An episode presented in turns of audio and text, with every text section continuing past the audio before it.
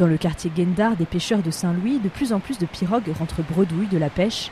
Assis sur un petit tabouret, Moustapha Diagne, leader syndical, pointe du doigt la surpêche, le changement climatique, mais également l'installation de la plateforme gazière à une dizaine de kilomètres au large des côtes. B P est venu implanter sa plateforme là où il y a le récif qui produit le plus de poissons. Et ce récif qui fait vivre la ville est maintenant interdit à la pêche. On ne peut pas tuer la pêche pour le gaz.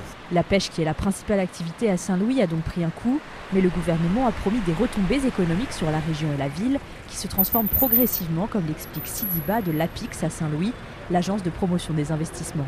L'aéroport est actuellement aujourd'hui est devenu l'aéroport international. On a vu aussi l'installation de banques C B A O, que tout récemment le président de la République était venu pour inaugurer ça. Donc je pense que tout ça, c'est, ça commence à animer l'environnement de Saint-Louis ou le département de Saint-Louis. Mais l'A P I X attend toujours des investisseurs privés qui voudraient travailler avec le projet gazier. Ils ne sont pas encore commencés à venir ici pour demander ou dire euh, ils veulent faire des activités par rapport à ça. La société civile suit de près l'arrivée du gaz. Un observatoire territorial du secteur extractif a été créé avec trente organisations et des activités de sensibilisation sont organisées avec la population.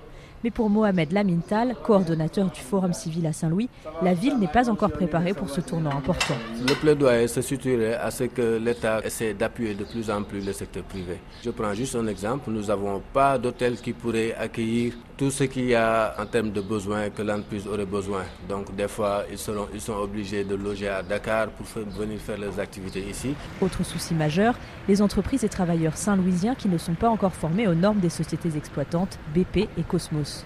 Par exemple, quand on a besoin de plongeurs en haute mer, donc ces compétences-là, on ne l'a pas ici. Il y a des pêcheurs ici qui peuvent le faire, mais qui n'ont pas de certification. Les contrats sont donc rares. Quelques producteurs de riz ont bénéficié de commandes de B P qui doit distribuer des aliments dans le cadre de sa R S E, responsabilité sociale d'entreprise.